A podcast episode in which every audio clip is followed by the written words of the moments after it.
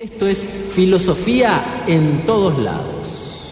Acá estamos en filosofía, filosofía en, todos en todos lados. Uno de los pocos del país. Esto es filosofía en todos lados. Programas específicos de filosofía y muy pocos. Filosofía en todos lados. Le damos duro a filosofía en todos lados. Esto es filosofía en todos lados. Filosofía en todos lados.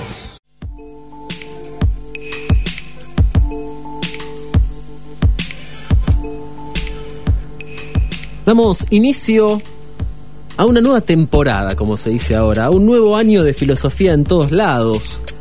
Hoy para pensar lo cíclico, lo temporal, lo repetitivo, lo determinado y por qué no también la libertad.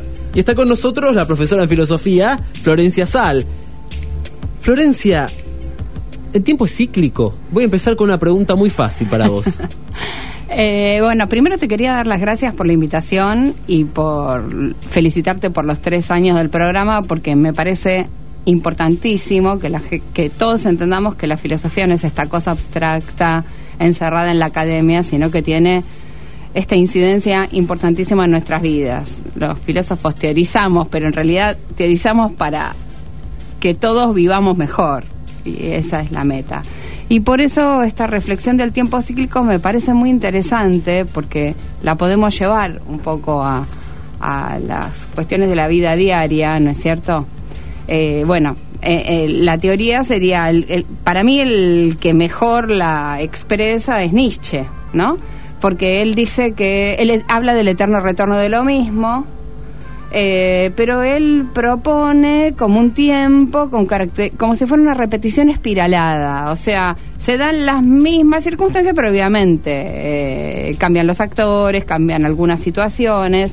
Eh, a veces uno en la vida individual tiene esa sensación de que eh, ves a la gente joven que pasa por las mismas cosas que vos pasaste, y entonces podés, no sé, ponerte a analizar a tus padres desde otro lugar porque a vos te toca el lugar de ellos ahora, en fin. Eh, me parece que hay una repetición. Eh, y creo que a veces esta cuestión cíclica se ve incluso en la vida individual, ¿no? Que uno se encuentra ante situaciones muy semejantes y que en momentos anteriores por ahí no pudo solucionar de una manera inteligente o, o beneficiosa para todos los actores. Eh, también tenemos esta cuestión de lo cíclico, o si se quiere de lo mmm, como del cambio, eh, se ve ya en los presocráticos, que bueno, es el área en el que yo me especializo. Y esto es muy llamativo porque es como que para ellos es muy importante esta de la, esta cuestión de la alternancia, por ejemplo, de las estaciones o de los momentos.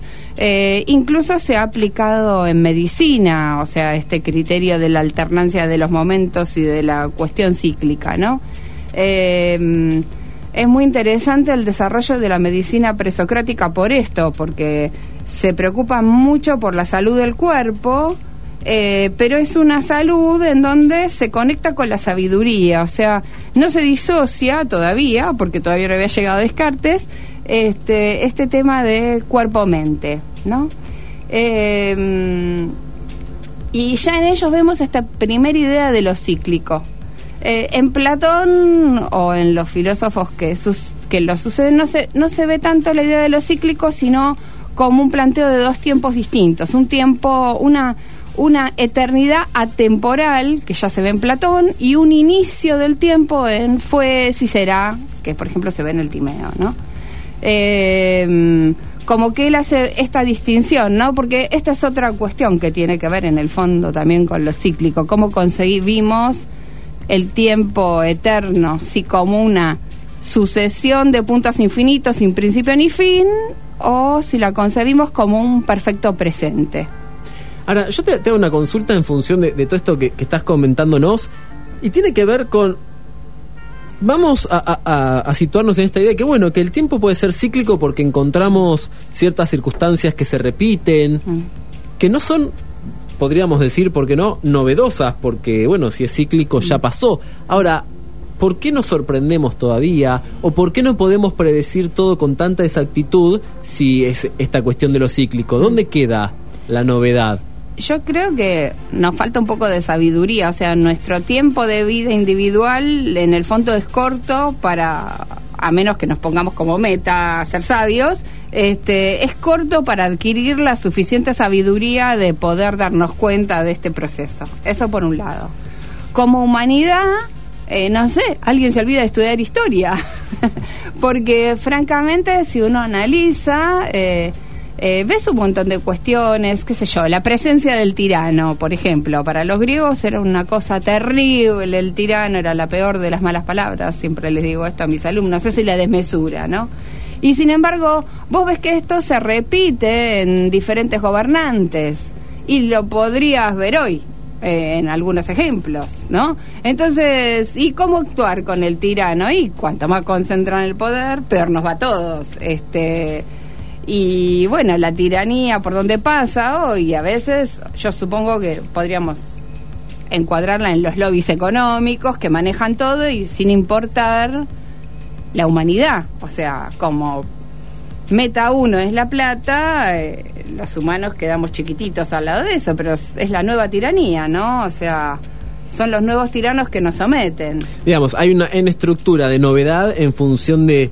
por ahí estas estos conceptos de el dinero que por ahí en la época de los griegos no tenía la, el simbolismo, la magnitud que tiene ahora, claro. Pero la, la noción de un poder que está por sobre nosotros, buenos días, y yo lo había puesto la, gente, la gente ya quiere participar de filosofía en todos lados, vamos diez minutos de programa y ya, ya quieren participar, decía, entonces por ahí sí estaba presente esta noción de eh, de someter al otro, ¿no? De un poder que busca someter al otro y que solo a través de eso logra existir, y es algo que eso de alguna forma nunca ha cambiado. Sí, o sea, creo que hay una especie de lucha entre el egoísmo de satisfacer mis necesidades como sea y el bien común, ¿no? O sea, como que esto se puede percibir a lo largo de la historia y siempre hay un, algún representante del egoísmo o del egoísmo que yo le digo avaro, ¿no? De esta cosa de todo para mí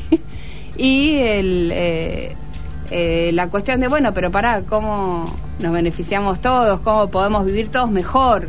¿No? Los que no pensamos de, ese, de esa manera. Y me parece que esta dualidad... O, Por eso, por eso puse a Nietzsche como ejemplo, porque creo que él, eh, justamente con esto del eterno retorn, retorno de lo mismo, en este planteo de ciclo, como un ciclo espiralado, ¿no?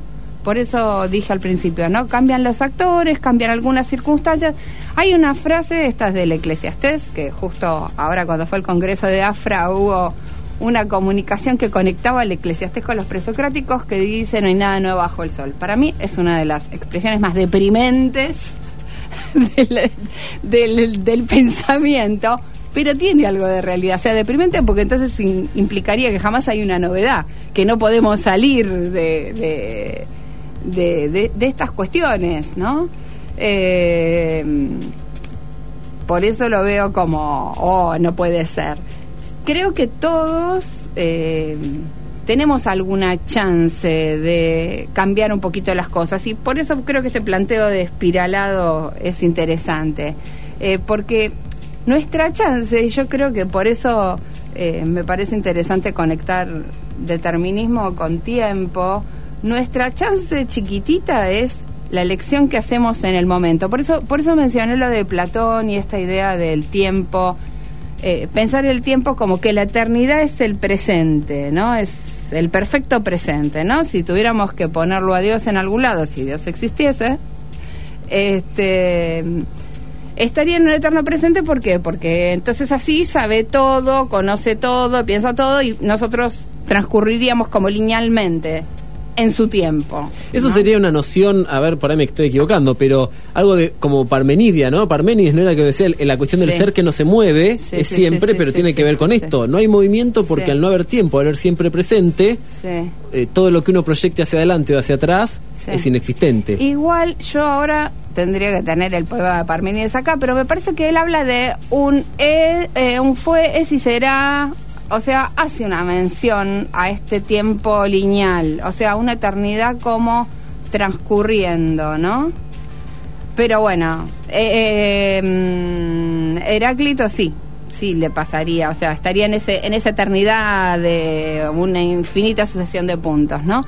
Eh, pero me parece que esta cuestión, y que además está muy presente en muchas de las cuestiones de autoayuda, eh, esta cosa de mantenerte presente en este momento, conectate, claro, este, conectate con lo que te pasa, pero tiene eh, esta cuestión de sabiduría, porque es en realidad el momento en que nosotros podemos elegir, y cada uno de estos momentos presentes nos, nos permite tomar una decisión, o sea, cuanto más consciente mejor.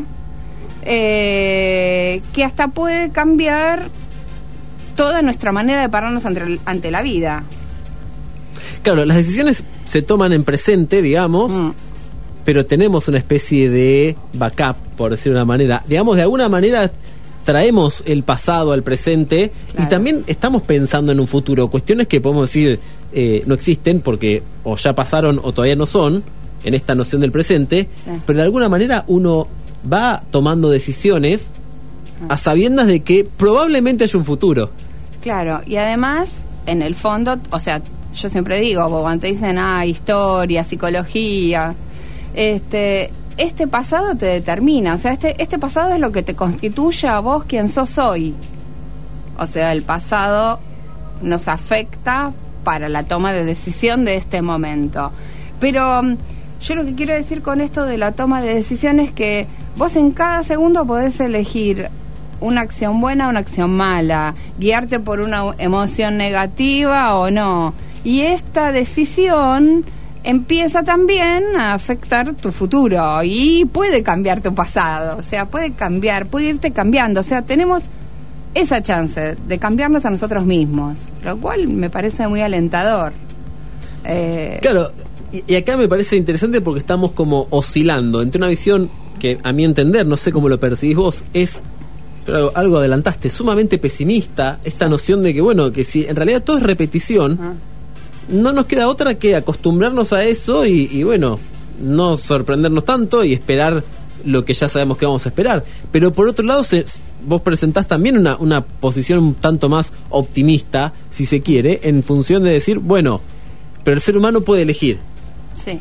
Eh, que también esa es una visión eh, que hay que, digamos, que, que tiene sus detractores. Sí, sí, sí. Puede elegir en este poquito espacio de tiempo, en este presente, en estos segundos. Yo creo que ese es el margen de elección que tenemos. Entonces, tendríamos como una visión determinista, de fondo, y esta cuestión de el pequeño espacio de libertad.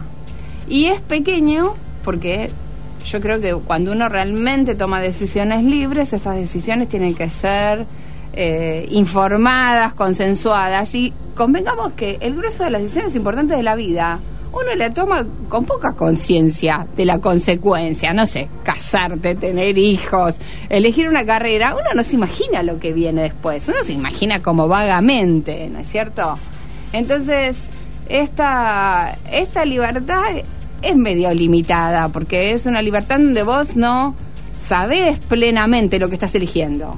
Pero, de cualquier manera, tenemos esta pequeña chance, esta, esta, este momento de decir, bueno, a ver, este, no sé, eh, acaba de pasarme uno que casi me choca, lo puteo, lo saludo, ¿no?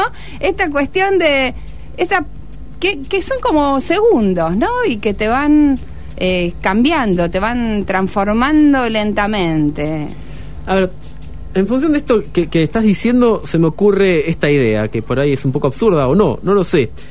Te la presento y a todos mm. los que nos están escuchando. Mm. Tal vez esto que vos comentás de, de tomar una decisión y saber que la decisión que uno toma tiene consecuencias, pero que no podemos tal vez estar, digamos, a la altura de conocer todas las consecuencias, no. Y que algo se nos va a escapar, nos genera y nos, nos sitúa en un punto de incertidumbre, de, de inseguridad, eh, una situación que a priori no sería muy cómoda para uno ni muy eh, satisfactoria. Entonces, ¿no podría ser que los seres humanos hemos inventado una percepción cíclica del tiempo para tratar de otorgar un poco de certeza allí donde no la hay? Puede ser, puede ser. Eh, yo tengo una especie de frase que siempre se las digo a mis alumnos, ¿viste?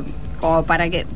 Porque much, bueno, yo doy muchas eh, clases en, eh, con eh, gente que tiene dieciocho años, eh, es, el control es una ilusión, ¿no? O sea, los humanos lo que hacemos es tratamos de controlar, cuanto menos incertidumbre tengamos alrededor, mejor, ¿no? Estamos todo el tiempo...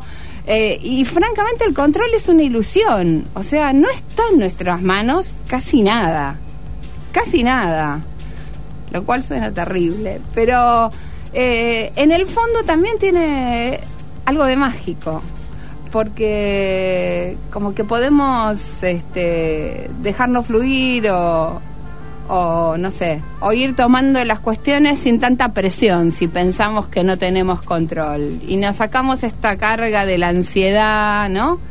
Que a veces se resuelve, yo siempre digo, cuando alguien está mucho con el horóscopo, el I Ching o cosas así, lo que pasa es que tenés una ansiedad terrible, querés conocer tu futuro, ¿no? Y, y tiene la otra vertiente, ¿no? Que esto del alcohol, la droga, o sea, para anestesiar esa ansiedad, que es una sensación muy fea y que creo que nuestra civilización, que va acelerándose cada vez más, nos genera cada vez más niveles de ansiedad. Y esta idea de que podemos controlar, de que además, si hacemos las cosas bien, alcanzamos el éxito, la fama y la fortuna. ¡Mentira! O sea, no te va a pasar. No sea que le pasa a alguno, qué sé yo. Florencia, pero... mira, me está dando un poco de ansiedad esto que me estás contando, sobre todo el hecho de que no voy a alcanzar, haciendo filosofía, la fama, la fortuna y el éxito. Así que te pido, si nos podemos tomar unos segundos de descanso y después retomamos nuestra actividad filosófica. Gracias.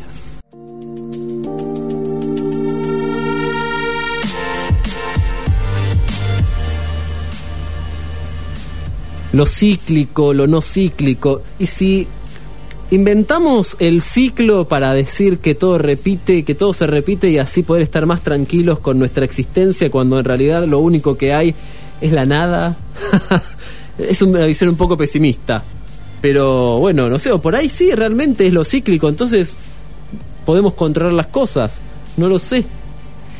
Lo que pasa que igual me parece que lo cíclico tampoco se podría controlar, o por lo menos en la visión de Nietzsche, que además adheriría con esto de la nada. Eh, ¿Por qué? Porque él dice el eterno retorno de lo mismo, pero en este sentido espiralado. Y además vos no sabés en qué momento del ciclo estás, o sea, estás medio perdido sí, eh, en ese ciclo.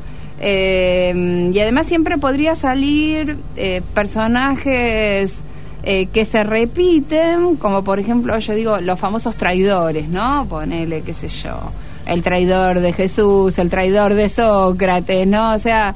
en toda la historia siempre hay alguien que eh, con una visión, como diría Nietzsche, esta, la casta, la casta de los sacerdotes, ¿no? Esta cosa de los fariseos, ¿no? Eh, que, o sea, que se apega al reglamento, que se apega a la letra de las cosas y que generalmente choca con el revolucionario, ¿no? Pero eso se repite en la historia y se ve en muchísimos momentos. Ya sabes cómo termina el revolucionario, muerto. O sea, no tiene ninguna chance de zafar. Eh, entonces creo que a esto se está refiriendo Nietzsche. Y si, y pero vos cuando estás viviendo, ¿cómo sabés qué rol te tocó? Entonces, en si defini- el del fariseo o el del revolucionario. Y en ¿no? definitiva no nos queda otra... porque creo que acá hay otra otra cuestión que, que estuvo muy presente, creo que eh, anteriormente cuando lo hablamos, que es, bueno, entonces, ¿estamos determinados o somos libres? Porque si de alguna manera todo se repite, hay un rol que a mí me toca y quiera o no lo tengo, lo voy cumpliendo, o no, o puedo realmente salirme de ese rol. Digo, ¿dónde está al, en, en el trayecto de la historia? Si la historia está determinada y tiene que pasar de alguna manera, vamos a suponer que, que sí. Se piensa esa idea. ¿Dónde está el rol del individuo, de los sujetos? Y a mí me parece que está en esta, en esta decisión del presente. Yo estaba charlando de esto con un amigo que nos dedicamos a charlar estas cosas extrañamente por WhatsApp, además por mensaje de WhatsApp. Eh, él me comentaba que hay un modelo nuevo, y es un modelo matemático, que se llama estocástico. Viene del griego, obviamente. Stoko significa el blanco, el palo, donde... que se usaba de blanco para las flechas, y eh, ticos es en relación con. Y este modelo, que es un modelo matemático, o sea, viene de la matemática, este cruza determinismo, libertad y azar, y probabilidad, porque es eso lo que significa proceso estocástico, modelo estocástico, incluso ahora se aplica a la medicina, o sea, las cuestiones biológicas. Entonces el ejemplo que dan es eh, el arco, el arquero, la flecha y el blanco, ¿no? Entonces el, el, el tema es así, o sea, vos estás determinado por el arco, por la tensión de la cuerda, por la flecha, por los materiales, por la gravedad, o sea, más grave todavía, ¿no? Por tu fuerza, en fin. Habría un momento de libertad que es el momento de la voluntad que ejerce el arquero al lanzar la flecha, que además puede tener más o menos pericia, y el segundo azaroso, que es la ráfaga de viento cuando la flecha está por llegar al al, al, al estocos, ¿no? Al blanco. Este, y me parece que eso explica, es un modelo explicativo muy bueno, porque contempla todas las cosas, porque en este afán de control nuestro nosotros ponemos todo, nuestra energía, ¿no? Eh, voy a hacer esto, voy a hacer aquello, qué sé yo, y de repente hay una variable que te mandó todo al reverendo demonio, ¿no? Eh, y que pareciera que nunca se tiene en cuenta, aparte de tu decisión, aparte de tu libertad, aparte de este segundo en el que yo puedo modificar hasta mi vida, porque en las pequeñas decisiones estas, en función del egoísmo, del altruismo que tomes, de la, del bien o el mal, si querés, eh, creo además que el bien y el mal eh, es muy relativo a nosotros, ¿no? Ah. No, no sé si podemos hablar de bien o mal con como mayúscula, valores, valores con, objetivos. Como valores objetivos quizás sí, pero no con esta mayúscula, ¿viste? Del diablo, de rojo, con el tridente, o sea... Hay gente muy, muy mala que no lleva tridente ni viene de rojo porque te avisaría. Eso sería una buenísima señal de que te tenés que escapar de esa situación, ¿no? Y, y me parece que este modelo, este modelo estocástico contempla las tres posibilidades, o sea, los tres factores que influyen en el accionar y en, en la historia, y por lo visto, si el modelo es matemático, también en la matemática, o sea, en cuestiones... Eh, de la física, de los átomos, de las pequeñas partículas, no sé, ahí ya no me quiero ni meter porque esa parte soy muy ignorante, eh, pero um, sería una explicación bastante interesante y bastante interesante para tener en cuenta de que no tenemos solo esta dualidad libertad-determinismo, sino que tenemos un factor extra que es el azar y que nos puede transformar toda la situación en la que estamos, ¿no? Esta, esta explicación que nos hacías de, de, de este modelo mm. me hizo acordar esta famosa frase de Sartre de somos lo que hacemos con lo que hicieron de nosotros. Yo la entiendo así, por ahí, ¿no? Esta noción de, bueno, sí, tenemos un campo de acción, pero también está lo que hicieron de nosotros o las cosas que tal vez no elegimos, ¿no? De, de, esto que vos decías, la gravedad. Y nosotros nos tenemos que adaptar, a, podemos tomar decisiones que no tengan en cuenta la gravedad y nos va a ir muy mal. Sí. Y además, bueno, cuestiones más básicas, o sea, ponele, nacimos acá en Mar del Plata, eh, o, o no sé, o nacimos en la Argentina, estamos acá en una punta del planeta, nuestros padres fueron tal y tal, o sea, estamos determinados, eh, nacimos en, en los años que nacimos, o sea, siglo veinte, siglo veintiuno, yo siglo veinte, este... Eh, todo esto nos determina, eh, las circunstancias, no sé, los problemas políticos, los problemas económicos, vaya si nos determinan, ¿no es cierto? Este, y de ahí, o sea, tenemos todo este background, ¿no? Eh, ¿y qué podemos elegir? Igual podemos elegir, pero hay un punto que encima nos puede jugar en contra, que es el azar, o sea, una especie de el vientito a último momento, eh, no sé, que te cambió la vida, ¿no? Eso podría, el azar podría ser, como, como le gusta llamar a Freud, si no me equivoco, que no es una idea que me guste mucho, pero creo que se entiende bastante, que es la herida narcisista, ¿no? Esta noción de, encima ahora tenemos el azar porque duele de alguna manera, creo yo, para nuestro, nuestro orgullo humano, tener que darle lugar a una... a una variable incontrolable, impredecible, y que hace de nuestra existencia algo, ¿no? O, o que haría de nuestra existencia algo sumamente débil, porque esto, la, el azar pasó y, sí. y, y nadie lo podía prever.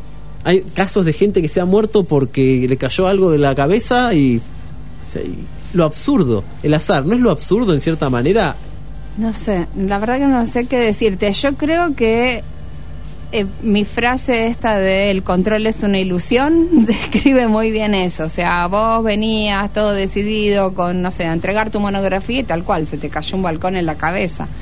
Eh, ha pasado. Eh, la vez pasada también hablando con un grupo de psicoanalistas, uno decía, y bueno, vos vas muy contento por la vereda y de repente al colectivo se le rompió el palier y te mató, o sea, se desvió y te mató y vos nunca llegaste a tu casa. Y esa es una eh, una variable que no tenemos en cuenta normalmente. O sea, nosotros todos vivimos, nos sentimos inmortales, o sea, bueno, soy joven, voy a seguir vivo, vaya no saber cuánto. Esto se ve muy bien en la gente muy joven, que era un temita que quería comentar. Se ve muy bien en la gente muy joven y, y es natural en ellos. O sea, a todos nos pasó cuando teníamos, no sé, veinte, que estábamos seguros que no te vas a morir nunca. O sea, la muerte es una variable que no existe, ¿no? Eh, y por ahí pasa algo inesperado, no sé. Eh, Ejemplo, eh, lo, el sábado se me ocu- tuve la idea de ir a la playa y cuando salgo de la playa, claro, como todo el mundo, o sea, vos vas a la playa a descansar, a relajarte, y vi ya por segunda vez, o sea, este tema de la bajada con las superheladeras que antes tenían picnic y ahora tienen vodka, fernet, o sea, es un boliche dentro de unas heladeras gigantes, todo manejado por gente muy joven. Cuando salgo de la playa me encuentro con una chica en el estacionamiento de la Normandina, Playa Grande, tirada en el piso, eh, bueno, no llegaba la ambulancia, vomitando, después empezó a convulsionar. Esa chica nunca se imaginó que ese día que ella iba a la playa recontenta a tomarse un par de tragos iba a terminar con un coma alcohólico. Algo de azar hay, algo de determinismo hay, algo de libertad hay en todo lo que pasó. Igual, en realidad yo el caso en sí, lo único que hice fue llamar al nueve once, la ambulancia no llegaba, la verdad que no sé qué pasó, estuve un rato largo, pero me dejó muy choqueada. Y, y esto de qué hacemos, ¿no? O sea, si podemos hacer cosas respecto de esto. Eh, si es eh, importante, obviamente, la educación, los padres, si la municipalidad puede poner aunque sea una ambulancia fija en la playa, o prohibir, si es que está prohibido, si, si hay una ley que, lo, que prohíbe el consumo de alcohol en la playa, eso debería... Eh, no sé, requisarse, qué sé yo. Pero, por otra parte, te podés pensar, ¿y por qué la gente esto se ha transformado en una moda? Por un lado, la avaricia y el egoísmo, o sea, hay alguien que está lucrando, vendiendo alcohol y drogas a la gente joven, la verdad que es lamentable, alguien se está llenando de plata, o sea, con nuestros jóvenes. Pero por otro lado, también, este... Eh, hay todas estas variables, o sea, hay, yo a veces pienso que hay como un cruce de intencionalidades, ¿viste? O sea, cada actor tiene su intencionalidad. Esa chica fue a pasar un lindo rato a la playa. Otro anda a saber qué. Otro piensa en ganar plata con la temporada. El otro, ¿no? Entonces este cruce de intencionalidades hace esto de que yo digo que el control es una ilusión. Porque vos tenías un plan que nada que ver. Y que se va desarmando en el cruce de las intencionalidades, en el azar. Pese a todo, vos tomaste algún alguna parte, fue decisión tuya libre, ¿no? Entonces es como un combo de cosas que se dan y que no siempre podemos tener en cuenta. Eh, no sé. Igual, Quizá, pese a que el control es una sí. ilusión, creo que, de, por ejemplo... tendríamos que tratar de proteger a nuestra juventud y claro. Es más, señor señor intendente, por favor haga algo, ponga una ambulancia. Seguro está escuchando claro. filosofía en todos lados. Creo que la, la gente del otro lado es un poco lo que pasa con este programa. Uno, quien empieza a escuchar o quien empieza, o mismo yo participando, uno empieza con una idea, con una por ahí con una inquietud, y esto es lo, lo que creo yo que pasa en el programa, pero porque es una cuestión puramente filosófica, ¿no? Que después van surgiendo preguntas y van surgiendo inquietudes que no sabíamos que íbamos a tener. Y llegamos a este punto preguntándonos, y entonces dependemos de nuestra propia voluntad, dependemos del azar, no dependemos de nadie. ¿Qué pasa con nuestro día a día? ¿Qué pasa con nuestra vida?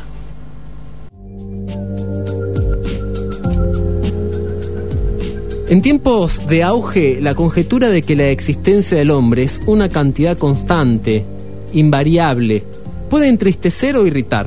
En tiempos que declinan como estos, es la promesa de que ningún oprobio, ninguna calamidad, ningún dictador podrá empobrecernos.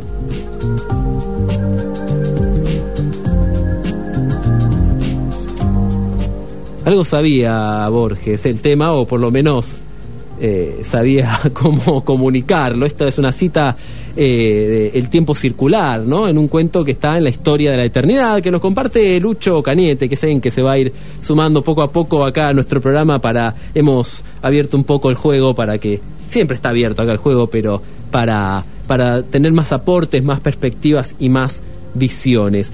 Nos llamó Luis también mientras estábamos eh, recién...